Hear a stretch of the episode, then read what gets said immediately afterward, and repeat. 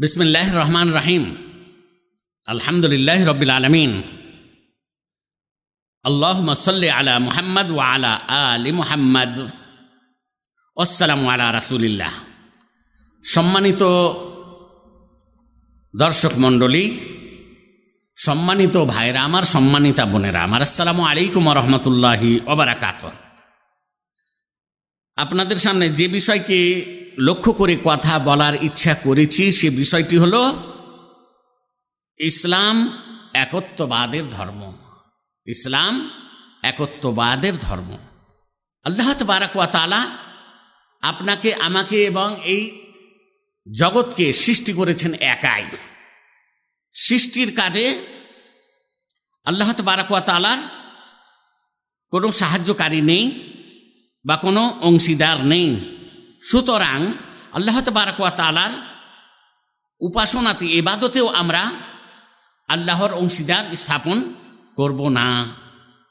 আল্লাহ বারাকুয়া তালা এক এবং একক, তিনি অদ্বিতীয়, তাই পবিত্র কোরআনের মধ্যে আল্লাহ বারাকুয়া তালা সুরা এখলাসের মধ্যে ঘোষণা করেছেন।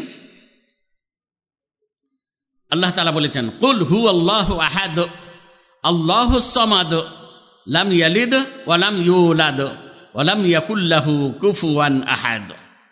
সুরা এখলাস আয়াত নম্বর এক থেকে চার পর্যন্ত।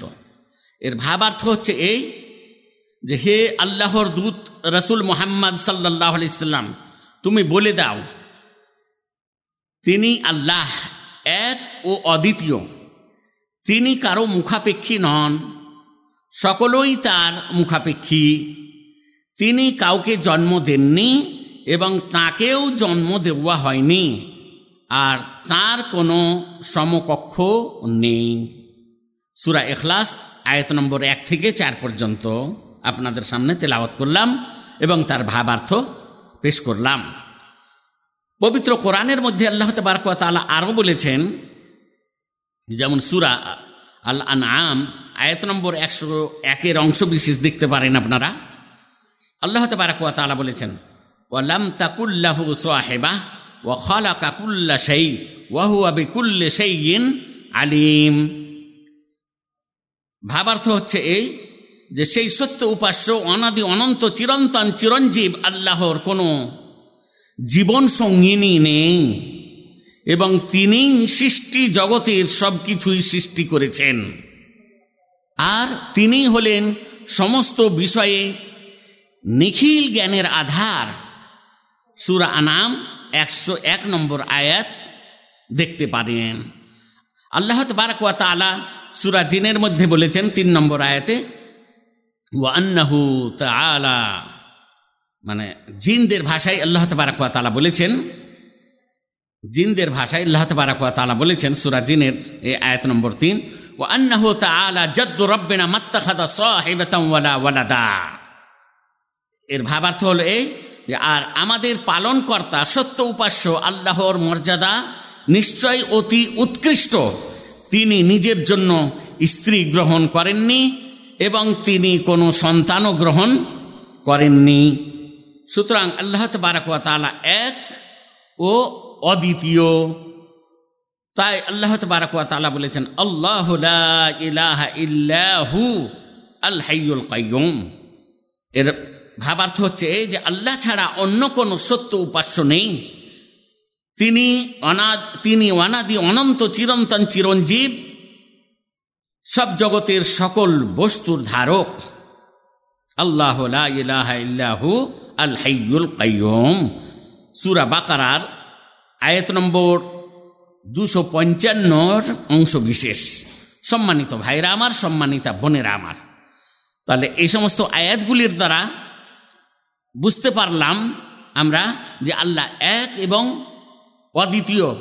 সুতরাং আল্লাহর সঙ্গে যেন আমরা কোনো বস্তুকে, কোনো জিন, কোনো ইনসান, কোনো ব্যক্তি, কোনো নাবি, কোনো রাসুল, কোনো ফিরিস্তা কোনো পীর, কোনো পাইগাম্বর কাউকে আমরা অংশীদার বানাবো না। যা কিছু আমরা চাইব আল্লাহর কাছে চাইব, আল্লাহর উপাসনা করব। সমস্ত উপাসনার অধিকারী, সত্য অধিকারী হলেন আল্লাহ তালা এটা কি আমরা সুরা আল ফাতেহার মধ্যে পাঠ করে থাকি? ইয়া কানা আবুদু ওয়া ইয়া কানাস্তাইন এই আল্লাহ একমাত্র তোমারই এবাদত করি আর তোমারই কাছে সাহায্য, প্রার্থনা করি। সুতরাং আমরা আল্লাহর এবাদত করব, তাতে কোনো অংশীদারি স্থাপন করব না। কিন্তু অনেক সমাজে দেখা যায়, কতকগুলি লোক তোয়াফ করে ইসলামের দোহাই দিয়ে, কবরের তোয়াফ করে। মাজারের তোয়াফ করে, মানুষকে বা কোনো পীরকে সিজদা করে, তো এই সিজদা করা তোয়াফ করা আর মানত মানা, এগুলো হচ্ছে ইবাদতের অন্তর্ভুক্ত বিষয়। সুতরাং এগুলো আল্লাহর জন্যই নির্ধারিত করে রাখতে হবে আর আল্লাহর জন্যই সম্পাদন করতে হবে। কিন্তু অনেক সময় দেখা যায় যে কোনো কবরের নামে, মাজারের নামে, পীরের নামে মানত মানা হচ্ছে, কবরকে তওয়াফ করা হচ্ছে রুকু সিজদা করা হচ্ছে। তো এগুলো সব শির্কের অন্তর্ভুক্ত। সুতরাং এই সমস্ত বস্তু থেকে আমরা সদা সর্বদা দূরে থাকার চেষ্টা করব। আর আল্লাহ তালা আপনাকে সৃষ্টি করেছেন, আমাকে সৃষ্টি করেছেন।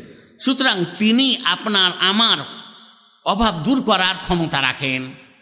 আল্লাহ ছাড়া কেউ আপনার সহযোগিতা করার ক্ষমতা রাখে না। কিন্তু হ্যাঁ পার্থিব জগতে যে বিষয়ে আমাকে আল্লাহ ক্ষমতা দিয়েছেন বা আপনাকে ক্ষমতা দিয়েছেন, সেই বিষয়ে যদি কোনো ব্যক্তি আপনার কাছে সাহায্য চায়, তাহলে এটা শির্ক হবে না। যেমন কি, আপনাকে বলছে যে, ভাই, এক গ্লাস পানি দেন, তো পিপাসা লেগেছে। তো এই পানি দেওয়ার ক্ষমতাটা আল্লাহ আপনাকে দিয়েছেন। বলেই আপনার কাছে সে পানি চাইলো, এটা শির্ক হবে না বা এটাতে কোনো গুণা হবে না। ওই রকমভাবে আপনাদের কাছে কোনো ব্যক্তি সাহায্য চাচ্ছেন যে, ভাই, এখানে মসজিদ করব। বা মাদ্রাসা করব বা একটা পানির ব্যবস্থা করব, আপনারা সহযোগিতা করুন। তো এই সহযোগিতা চাওয়াটা শির্ক হবে না। কিন্তু ধরেন আল্লাহকে বাদ দিয়ে আপনি কাউরি কাছে সন্তান চাচ্ছেন, পীরের কাছে কোনো মাজারে গিয়ে বা আপনি আরোগ্য চাচ্ছেন, তো এই সন্তান প্রদানকারী একমাত্র আল্লাহ। সন্তান প্রদান করার মালিক একমাত্র আল্লাহ। রুজি দাতা একমাত্র আল্লাহ। আরোগ্য দানকারী একমাত্র আল্লাহ।